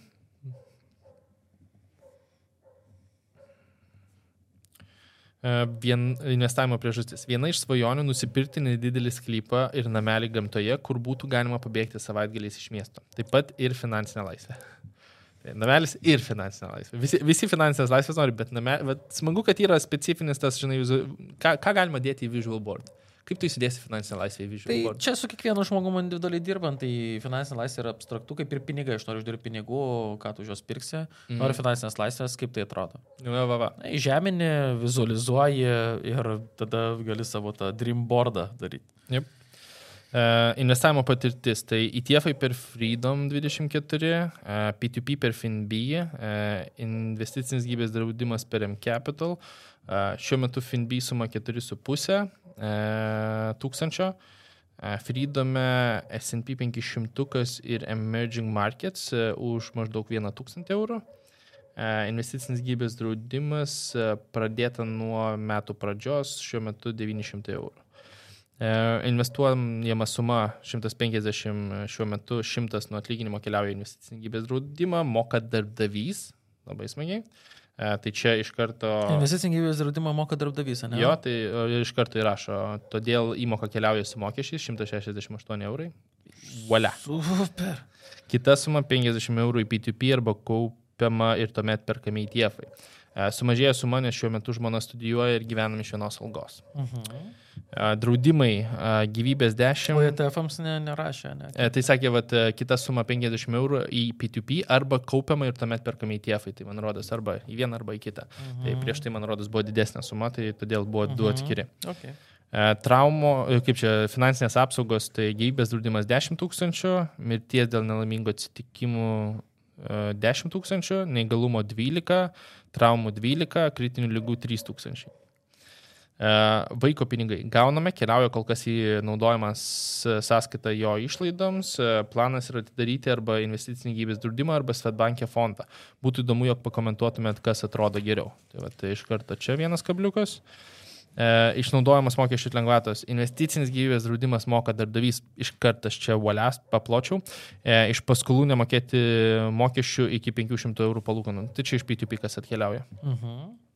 E, edukacija. Knygos, YouTube podcastai, e, buvo keli darbo seminarai pardavimų tema. E, gal turite rekomendacijų dėl seminarų pardavėjams ir pas ką iš tiesų verta eiti?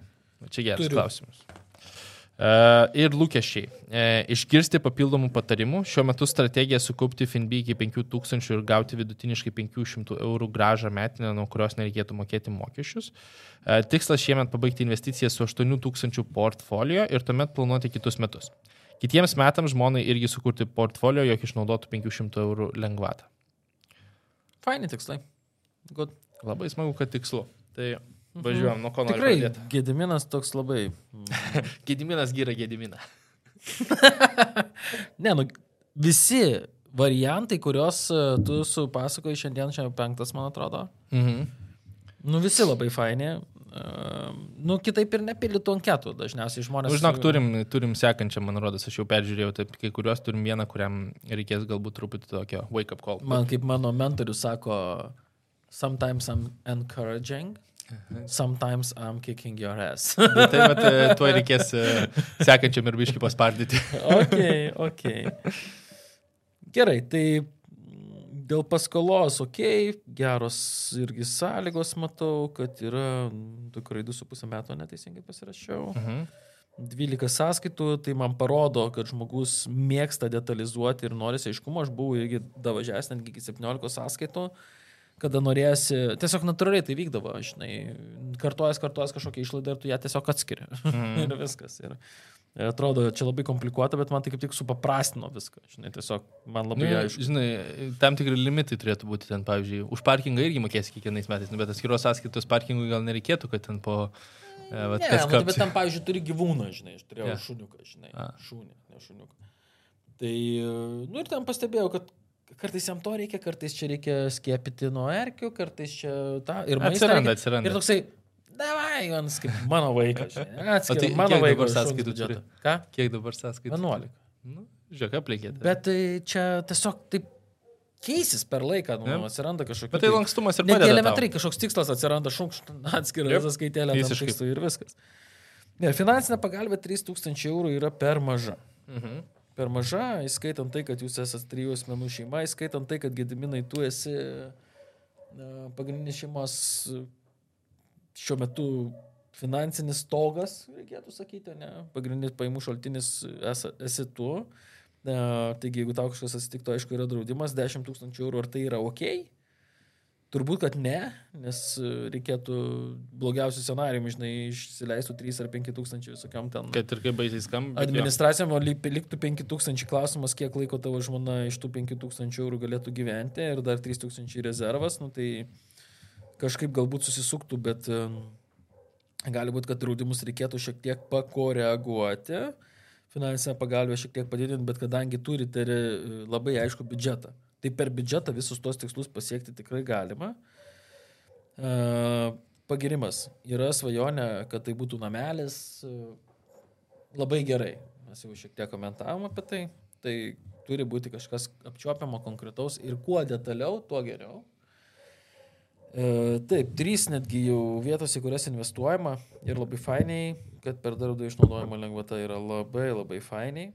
Čia toks retesnis atvejis, nes daugelis galbūt nelabai supranta šitos vietos, bet, bet kas, kas turi investicinio gyvybės draudimo, bet, kad, bet kas trečia, trečioje pakopoje, tai realistiškai įmanoma perkelti tą fizinę dalį darbdaviui. Tai reiškia, kad aš ne kaip fizinis žmogus moku, aš moku iš nemokestinamų pajamų. Žinoma, darbdavys turi pritarti, bet čia galbūt pagrindinis akcentas, kad darbdaviui nieko papildomai tai nekainuoja. Tai aš tikrai pabendraučiau šitoje vietoje ir jūs momentaliai, nu, šitas pavyzdys labai gerai parodo. 100 eurų įskaičiavo nuo savęs, kiek galėtų įdėti, e, kadangi per darbdavį moka, tai visi darbo vietos mokesčiai, GPM, PSD, VSD, viskas keliauja kartu. Žinoma, yra akcentų su lengvatomis, kaip jie veikia, jeigu tu moki per darbdavį, pavyzdžiui, nu, GPM jau nesusigražinat, nes GPM keliauja tiesiai į investicijas, e, bet e, suma iš karto padidėja investicijas keliaujanti nu, 68 procentais šiuo atveju. Tai la, labai variantas, kur tikrai sukluščiau ir net jeigu esat situacijoje, kur turite sutartis, bet mokate patys ir normaliai bendraujate su savo darbdaviais, turi darbo sutartį, čia tikriausiai pagrindinis akcentas, e, reikėtų pasižiūrėti, ar, ar galite potencialiai labai lengvų atveju padidinti tą investuojamą sumą per 50-60 procentų. Tai jeigu reikės pagalbos, kreipkitės, padedam, bet čia toks Nu, superinis pavyzdys, taip sakant, labai retai tenka. Man rodos, pirmas toks pavyzdys, kad per darbdavį kaupia. Vienas žmogus sakė, kad Neturėjom nori, vat, planuoja, bet vat, pirmasis, kuris iš tiesų tai daro, tai valia. Tai yra mm, super efektyvu ir labai faina teisinga lengvata šitoje vietoje. Uh, aš pasirašiau du klausimus, kuriuos dar spėjau, nes pakankamai Mhm. greitai ten sudiktavai seminarai pardavėjams Svedar ar IGD. Mhm. Uh, Ir vaiko buvo, ar Svetbankas, ar, ar IGD irgi e, klausimas. Jo, tai Svedas ar IGD, ar IGD nu turime čia vaikui. Aš Mhm. pasirašiau, ar dar buvo antra dalis. Ne, ne, ne, vaikų, vaikų. Aha. Tai seminaras pardavėjams man asmeniškai iš tokių lietuviškų, lietuvių kalba, neatsimenu ten ar aštuonių modulių, ar kaip ten vadinasi, buvo labai faini mokymai Arno Markevičiaus. Kur ir giliai, ir konceptualiai, ir forma pateikimo labai profesionali, ir išpiltas turinys profesionalus. Nu, trasa, man asmeniškai labai padėjo, bet aš pasakysiu shortcutą. Paprasta. Pardavėjams, visiems, nes aš pats esu pardavėjas. Yra daug visokių manipulacinių technikų, kaip galima parduoti dalykus, Mhm. produktus ar paslaugas. Bet e, pati geriausia technika, manipulacinė technika, tai yra nuoširdumas. Just. Būk nuoširdus, Man tai atrodo, orientuokis žinai, į klientą. ir užtikrintas, kad atneši vertės, kad iš tiesų išsprendė problemą. Nes, e, jeigu, žinai, prakišinėjai tiesiog tam, kad prakišti, nu, Bet tai tada ir ta strategija. Nu, Sakau, yra manipulacinė technika. Taip, aš naudoju manipulacinę techniką. Jis yra nuoširdumas. Ar jinai manipulacinė? Taip. Ar yra bloga? jinai? veikia, taip. Ar veikia? Taip veikia. Ar jinai bloga? Aš manau, kad jinai yra labai gera. Ja. Ir tada klientų su klientais ryšį sukūrė ir jie pasitikė tavim. Ir... E, Kitas klausimas, e, Svedas ar IGD būtų fainiai lyginti du konkrečius produktus, bet e, tam reikėtų mm, labai konkrečių produktų ir tam reikėtų daugiau laiko. Mhm. E, IGD yra IGD nelygų. E, Jeigu orientavimasis yra daugiau į kaupimą, kaupti per investicinį gyvybės draudimą, jis gali dvi funkcijas atlikti - draustis kaupti. Ne? Jeigu daugiau orientuojamas prioritetas yra kaupti ir draustis, Mhm. ne? tai e, gali būti vieni produktai geresni, jeigu yra prioritetas draustis ir kaupti, Mhm. Tai yra kiti produktai, kurie turi pranašumų. Ir tada prisusideda, mes jau šiek tiek komentavom, tada ir mokesčiai, tada ir investicinės gražos, o tada dar prisideda trečias komponentas. O kokios apsaugos? Būna, Mm. ne? Didžioji dalis draudimų turi labai panašias, bet yra tokių, kurie išsiskiria su specifiniam paslaugom. Jep. Ne? Taigi, IGD labai plati tema, galbūt kažkada ir galėtume Swedbanko fondai padaryti kažkokį, iš tikrųjų, jeigu matysim, kad kartosis. Kažkokį tai platesnį iš tikrųjų valandą laiko paskirti ir gal netgi šiek tiek apžvelgti pačias kompanijas. Tai palaukime žmonių, jeigu yra pakankamai balsavimų, kad tai būtų kažkas aktualaus, ką reikėtų aptarti. Tai mes mėgstam ir minusus Ir padėti. tada būtinai datą įdėti į prašymą, nes po to gali po mėnesio ar dviejų ar trijų pasikeisti kažkokio draudimo sąlygos ir jau bus pasenus info. Žinai. Jo, tai bet labiau iš tokio, į ką atkreipdėmėsi, kurie pliusai, kurie minusai. Nes aš gal dar vieną įmesiu į šitą vietą, žinai, aš kažkaip praeitas kalėdas, man rodos, dariau video, žinai, tu, tu visą laiką vaikams gali rinktis labai daug e, skirtingų pasirinkimų. Tu gali daryti ir brokerinę ten sąskaitą specifiniai skirtą, vat, kaip tu atsidarai bankė sąskaitą specifiniai skirtą, žinai, kažkokiam išlaidom. Tu vaikų gali atidaryti vertybinių popierių sąskaitą ir sakyti, va čia ir investuojam, ačiū viso gero, žinai, čia vaiko pinigai, dovanos, visa kita taip toliau. Vėl, tai yra fizinis veiksmas iš tavęs, mokesčiai eina ant tavęs, taip sakant, tas visas perleidimas truputį kabliukų turi. Uh, Paimk tą patį Svetbanką, ten daug pasirinkimų, vieni taupimo, kiti investavimo pasirinkimams ir tam tikros lengvatos galioja. E, Tie patys investiciniai gyvybės draudimai, jeigu tu pasiemi tik tai apsaugas ir, e, sakykime, tą vat, kaupimą, nu, tai taupyklė ir tai nebūtinai pačia efektyviausia. Jeigu pasiemi investicijas ir išsirinkai teisingus fondus, prisėmė riziką, tai lengvatų išnaudojimas, kad mokesčių nemokėjimas, GPM sugrįžimas, visa kita čia Žinai, gaila per darbdavį vaikams negali kaupti, bet žinai, čia būtų iš viso sekantis lygis, bet, Bet yra daug skirtingų tikrai ką galima aptarti. strategijų, yra tikrai, yra viskas gerokai, jeigu nu, žiūri profesionaliai, yra gerokai, gerokai sudėtingiau negu dažniausiai atrodo. Mhm. Žmogus tiesiog dažniausiai nesupranta, kiek profesionalus konsultantas turi know-how vidinio ir neperkrauna informaciją, kurią reikia žinot, kad iš tikrųjų gerai parinkti. Tai parinkti gerai žmogui draudimą yra tikrai sudėtinga. Mhm. Uh, Svedas. Uh, nes čia buvo išskirtas Svedas, kuris turi investicinį gyvybės draudimą, kuris vadinasi Saugus vaiko fondas. A, mhm. jo, teisingas komentaras. Ir uh, IGD. Tai IGD aš jau sakiau. Nu, visą plokštę, individualiai sėdam, šnekam lūkesčiai kokie ir tada, tada būtų galima duoti konkretų patarimą. Dabar aš tikrai nelabai galėčiau duoti kažko konkretaus, bet Sveda tikrai gerai, kad išskyrė. Nes Svedo investicinis gyvybės draudimas yra ypatingas tom, kad e, milžiniškas turto valdymo mokestis, Mhm. Nėra jokių įmokų ir administracinių mokesčių. Mhm. Taigi, jis yra super fainas daiktas, jeigu mes turim trumpą laikotarpį. Kuo didesnis kapitalas keliauja, tuo brangiau tai pasidaro. ir tenais irgi yra ten tam tikras rėžis, yra, kada jau kapitalas yra pakankamai didelis, dabar mintinai nepamenu, bet turbūt tai 10, 20 ar 30 tūkstančių eurų juk yra. Tai dar Mhm. tas turto valdymo mokestis mažėja. Okay. Jo, tai galima sureguliuoti, bet aš pasakysiu, ne čia esmė. Esmė yra tame, kad tu negali pasirinkti fondų. Tu negali Ai, pasirinkti tavo strategijos. ačiū viso gero. Reiškia, jis yra panašiai sukurtas kaip gyvenimo ciklų fondų antros pakopos, vat, principas panašus mm. -hmm. to investicinio gyvybės draudimo. Tau tiek metų, reiškia, tau tokia rizika, reiškia, Ir ten yra taip viso išpardavinėjimas akcijos likus 17 metų iki laikotarpio pabaigos yra jau pradedamos pirkti obligacijos. Ir kas svarbiausia yra, dar antroji toj pačioj Mhm. pakopoj, tu dar gali pasirinkti. Kad, sakyti, Kad aš noriu iš šitos, aš galiu parašyti prašymą, aš noriu nebe, kad nepriklausyčiau šitai amžiaus grupiai, aš noriu all risk, žinai, Mhm. all in visą riziką. Planuoju gyventi iki 130. Jo, ir all in risk, žinai. Nu, Kur mano, pavyzdžiui, strategija būtų pakopa esu asmeninė. Aš tiesiog ne, ne, ne, ne, nesinaudočiau to gyvenimo ciklo fondais, aš eičiau į akcijas. Nu, gal kokiais paskutiniais penkiais metais pasikeis. 5-10 metų lieka iki Mm. mano pensijos, gerai, aš vis tiek įsivaizduoju ten, kad e, aš iš antros pakopos tiek aš anksčiau 65 metų negausiu pinigų. Nu, kad nebūtų, žinai, sėdžiu akcijos ir paskutiniai metai va šiam keturių. Taip, taip, taip, vėl. taip, taip. Tikėtina, taip, kai mums šiam penki bus, e, tas amžius bus dar aukštesnis. Tai Nu, nelabai čia sprendžiu. gerai, čia nepolitikuokim, bet tikėtina. Taigi, o gal bus atvirkščiai? Gal pradės jauninti ir jo, bus jo, jo. Universal Basic Income, mokės mums. Ne, eik. Nu, okei. Tikrai ne. Tikrai ne. Visai ne, ne desivėl. Dar vienas komentaras. papa, papa, baigsiu. Davai. Pabaigs, čia labai svarbi vieta. Taigi aš sakiau antrą pakopą, o taip veikia. Ir tu dar gali pasirinkti. Mhm. Svedė, tu nieko negali pasirinkti. Ten yra sudaryta tokia strategija, kad yra perkamos akcijos, yra fondas tam tikras, labai viskas deklaruota, aiškiai, paprastai gali paskaityti, kas Labai tai yra. per geras fondas. verslas. Žinai, nereikia Ir- lankstyti. Ir jokių pakeitimų niekada nereikia. Nu, nereikia labai lengva. Bet tai normalu, nu, tai bankas optimizuoja šitai savo kaštus. Ir aš sakau, kad tam tikriam žmonių grupiai labai fainas protas. Ir vat, iki perka akcijas, tol, kol lieka 17 metų, ta pradeda pirkti ir, obliga... ir mišrius fondus, ir Mhm. visiškai obligacijų fondus. Ir tau, tu nori, nenori, dėja, tokia Jep, yra strategija ir nuo tavęs niekas nepriklauso. Taigi, žmogui, žmogui, kuris yra galbūt finansiškai neraštingas, jisai neįs nesidomės, nežiūrės mūsų podcastų ir nesidomės finansai taip toliau. Jam labai gerai, man atrodo, už jį padarytas visas darbas.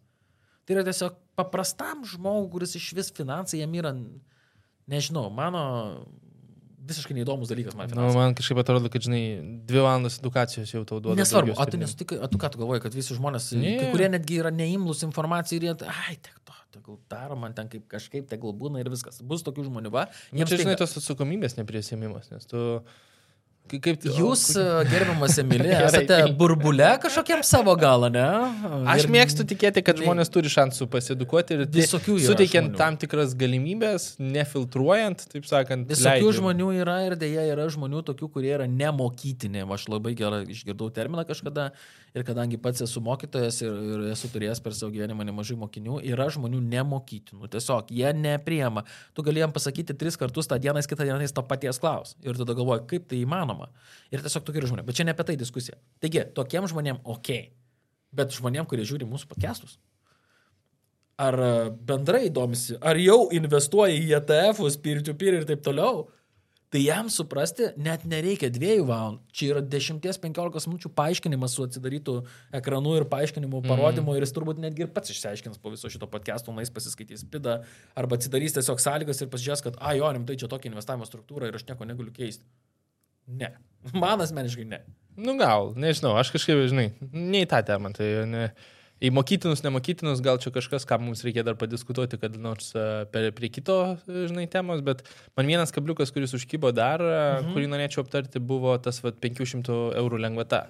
Tai nepriklausomai per kur ten, ar per P2P tarpusavio skolinimas, ar suteltinis finansavimas egzistuoja ta lengvata ir daugelis žmonių užstringa, kad, žiūrėk, tai aš investuosiu max, nu, tokią ir tokią sumą, kad Jokių būdų, žinai. Vat 500 eurų yra maks, ką galiu uždirbti šitoje sferoje ir neturėčiau viršyti aukščiau. Tai žinoma yra rizikų, turto klasė specifinė, skolinam verslams, skolinam žmonėms, taip sakant, yra N plus K dalykų, ką galėtume aptarti, bet e, paėmus iš tos vietos, būtent, kad investuoju iki lengvatos. Turi kom pasidalinti šitą vietą, nes man atrodo toks... Aš pritariu tau, kad e, tai būna tam tikras psichologinis ribojimas, kad po to nebeinvestuojama, tai nėra gerai. Bet čia šiuo atveju jis į ETF investavęs 1000, mhm. P2P ir 4,5 tūkstančių ir iš ten iš ten po 500 gali pasinaudoti. Galbūt tas, okei, okay, pradedu investuoti P2P ir pasieksiu 5000, tada nukreipsiu fokusą į Jep. ETF ir kai tuos abu jau pasieksiu ribas, okei, okay, galbūt... e, Šitam labai pritariu, bet va, tas tiesiog norėjau suakcentuoti dėl to vietą, nes kartais žmonės sako, nu, vat, kad tik neuždirbčiau 5 PM, nes tada nuo 50 reikės susimokėti mokesčius. Nu, dieve, tu man visą laiką- 500 eurų 75 eurai mokesčių, pas mus tikrai faini mokesčiai. Tai man apskritai tas akcentas, žinai, kad tu sėdi dabar, vat, e, žinai, tu mokėsi mokesčius tada, kai tu uždirbsi pelno ir uždirbsi daugiau negu 500 eurų. No. Tai, e, žinai, e, fokusas nėra, kad kuo mažiau mokesčių mokėtų, fokusas yra kuo daugiau pelno uždirbti. Taip. Žinoma, mokesčius. Aš noriu sumokėti, Bet... noriu sumokėti Tai va. 100 milijonų mokesčių. Super, gerai. Penkios temos, valanda 15, mes taip stipriai Pataikėm? Taip Minutę pavėlavom. Geras, geras. Bet šiaip smagiai. Važiuojam dar su penkiam e, pozicijom e, sekančiam pokalbį, ten bus irgi linksmų dalykų. O šiam kartu atsisveikinu ir nepamirškit, paliksiu visas aprašymę nuorodas, jeigu bus noro užsiregistruoti, kad panagrinėtume išsamei situacijas, tikrai drąsiai rašykite. Žinoma, užtrunka, nes didelis kiekis užklausų, bet Šioje vietoje tiesiog tas paskatinimas žengti tą žingsnį, manau, kad gavote nemažai naudos iš tokių pokalbių, čia toks antras e, šiuo metu vyksta pasibandymas. Fainai. Patinka įdomu, susipažinam su įvairiom situacijom, super pliusas, taip sakant, kad pasidalina detalėmis, nes galim lengviau aptarti su, vat, su, toki, su tokio lygio tikslais, kad e, svajonė nusipirkti nedidelį sklypą ir namelį, iki tokio lygio, kad uždirbu iš šių šaltinių ir turiu ir tokias ir tokias sumas. Tai labai, taip sakant, geri pavyzdžiai, tikiuosi taip ir toliau. O mes su Jediminu atsisveikinam iki kito karto ir tuo pačiu linkim jums nepabijoti ir pradėti žengti žingsnius investavime. Iki.